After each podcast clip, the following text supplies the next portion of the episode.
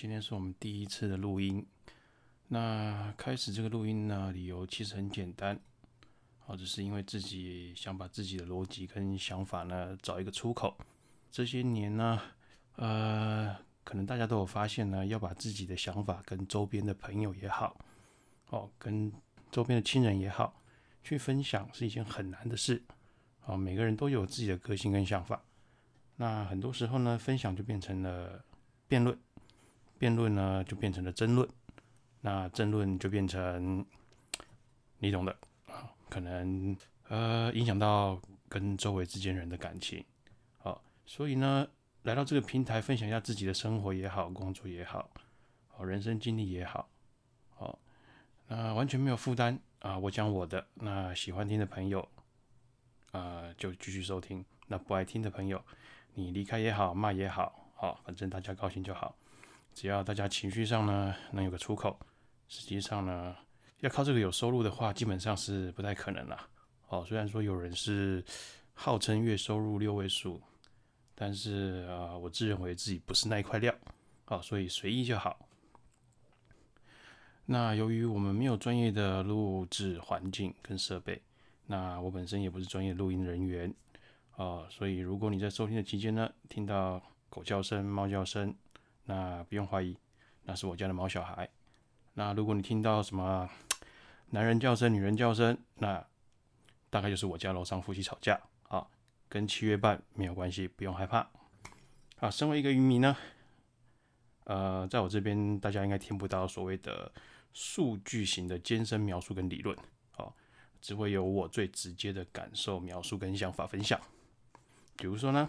要是有一天呢，我想测试一下五 G，啊，我一定不会跟大家说五 G 速度是一秒跑多少 MB 等等这种数据的呃字形的数据，我顶多只是会跟大家说，它真的很快，啊，快到我抖一下啊，两 G 的电影就下载完了，啊，这样的描述是不是更符合我们这些渔民呢？直接明白，好，什么几 MB 啦，几 MB 的，好，人生不需要浪费在换算这些东西上面，好，只需要知道，嗯，它很快。非常快，不过基本上我应该也不会跟大家分享五 G 这个话题了，这个东西太过于数据化了。开头都说完了，回到重点。第一次录音，我们来录一下开箱吧。嗯，没错，就是开箱啊。当然我知道大家看不到，所以呢，应该说是着重在使用的心得上面吧。这东西呃，移民我入手大概快三个月啊。虽然说市面上目前还是缺货的状态，那 YouTube 上也好，好有拍开箱的影片，好像也不多。理由只有两个啊，一个是它真的是缺货很严重，那第二个是因为它价格其实很惊人。OK 啊，今天我们的主角就是呃 ROG 的呃 Z First。Duo 十五，好，那就是 ROG 的西风之神 Duo 十五。这个西方之神的英文啊，对我们这种非英文人来说啊，那个发音真的很难啊。那有兴趣的朋友，正确发音你可以到国外的 YouTube 上，或者是呃，你们可以请教阿迪哈。那这边我们就不探讨它到底要怎么念了哈，因为它发音实在是很难。那如果有在注意 ROG 系列产品的啊，应该对这台呃电竞笔电不会太陌生了。嗯，所以在外形的部分呢，我这边就不多说了，因为你要去形容它的外形也不是那么的容易啊，那也不是那么的重要啊。有兴趣的朋友自行到 ROG 的网站去看一下。但是呢，我们还是要快速的跑一下呢基本规格，然后再谈一谈这台笔电在。啊，渔民我使用了三个月后的感想，哦，啊，我想这部分呃比分享规格更重要了，毕竟规格部分你 Google 一下都有，哦，真心的使用方式跟心得啊，那可能就是比较少一点。OK，那这一台呢，Duo 十五呢，它在官方呢，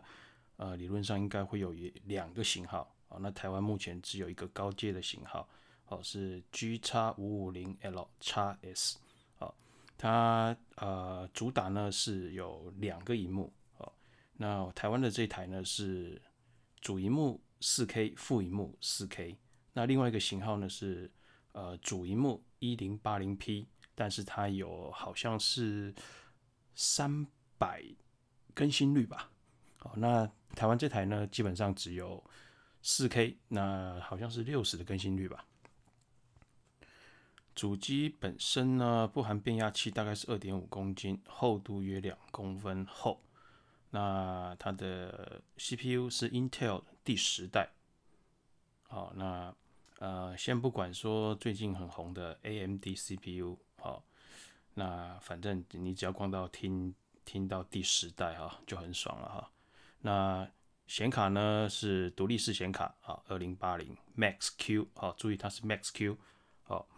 那意思就是说它比原本的二零八零。呃，稍微有阉割了一点效能啊，但是呃，不管是为了空间也好，或是减少发热也好啊，反正它就是阉了一点点啊。那其他的就是它啊，出厂的时候就配置三十二 G 的记忆体，二 TB 的硬碟啊等等啊。那身为旗舰机，当然最新的 WiFi 六跟蓝牙五点一，那反正就是几乎上现在市面上呃该有的最新规格都在它身上了。啊，因为它是旗舰机嘛。那对外接口部分呢，含 Type C，好，可以对外输出呃 DP 一点四。那 HDMI 有一个，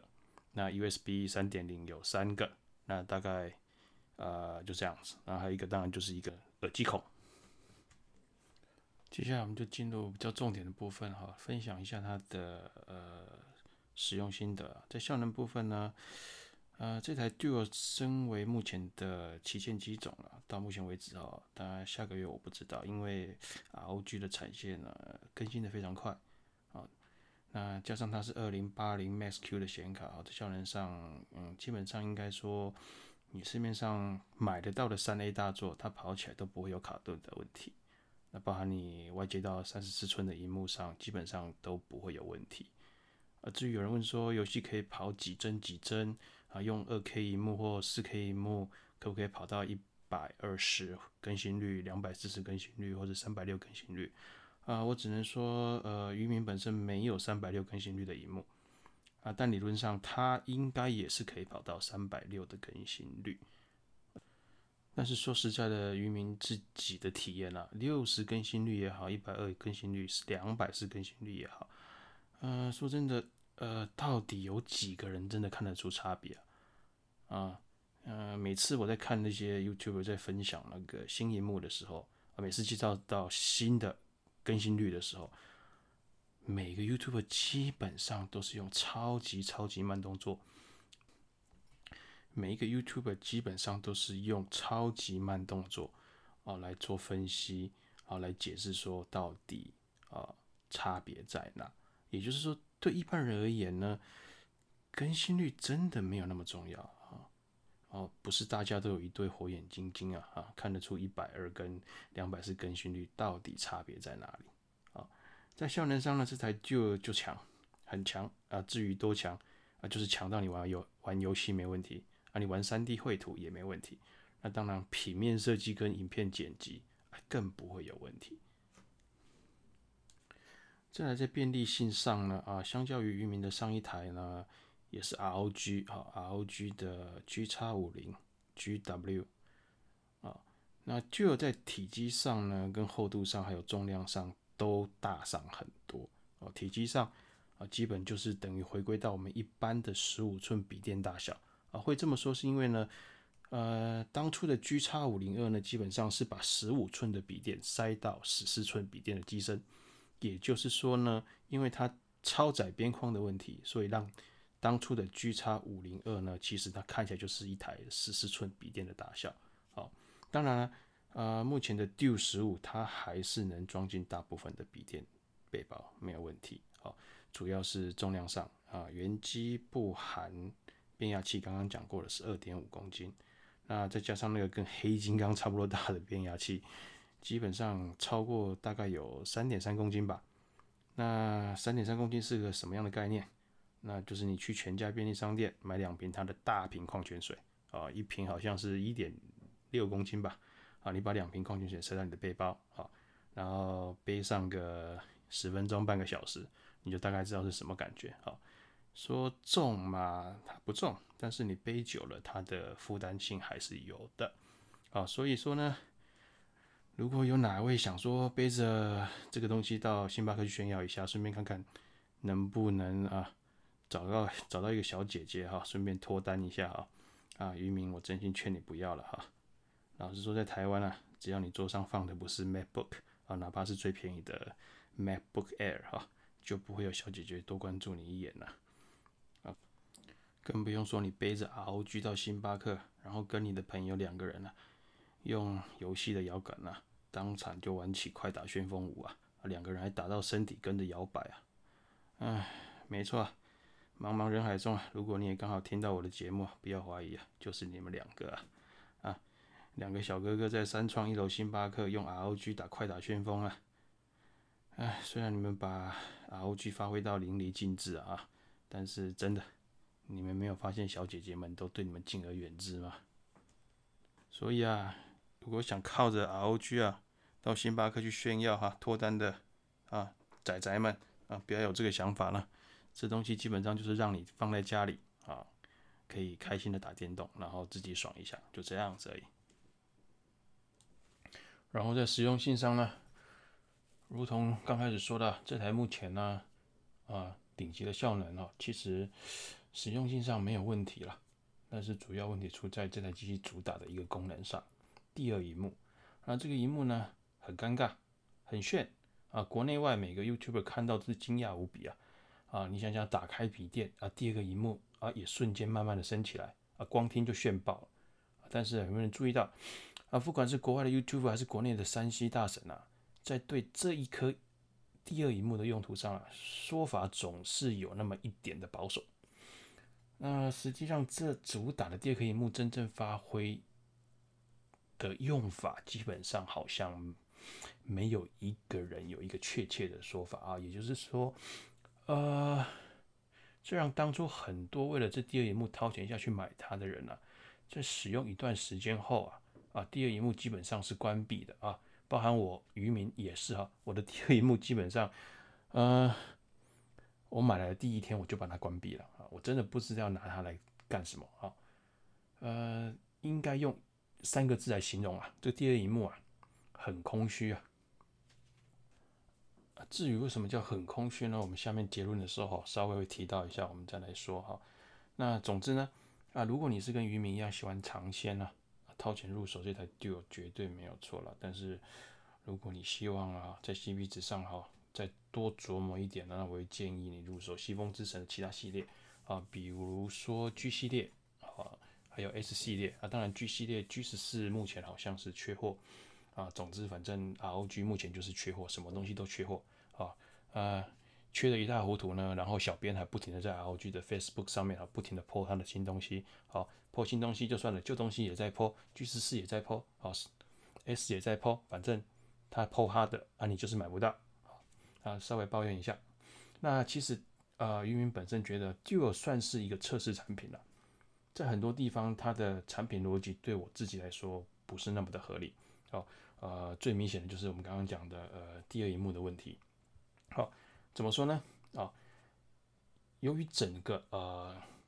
整个巨 o 它本身的重量是将近到三公斤那么重，啊，所以由于重量过重，让你不会想那么长的带出门，所以它躺在你桌上的几率绝对大于你带出门的几率。既然它是长期躺在桌上的电脑，那基本上大部分人都会为它再添一个啊比较大的荧幕啊，毕竟。十五寸玩起游戏来，基本上还是算小哈。那现在的荧幕又比较便宜啊，那个随便一个二十七寸的、三十四寸的都可能万把元就有了。那既然大荧幕都买了哈，由于呃 Duo 本身它的机子体积的关系呢，啊，它势必会是放在荧幕的左边或右边啊，因为它如果放在荧幕的正中间，也就是它放在荧幕跟你使用者的。正前方的的中间的话，一定会挡到你的荧幕使用。不管你荧幕抬得多高，就算你用支臂架也好，OK，它一定会挡到荧幕。所以势必上你一定把你的 Duo 放在你的左边或右边。好，大家想一想哈，既然你的笔电都已经放到你的荧幕的左边到右边去的时候，那荧幕电脑本身就已经接上大荧幕了，那笔电它自己的原生的第二小荧幕要干嘛？没错，它基本上就等于说一点用处都没有了哈，因为这第二荧幕呢，它离你使用者本身有点距离了。那你使用者的本身的目光呢，基本上都集中在大荧幕上面，哦，所以它原本的第二荧幕基本上你就用不到了，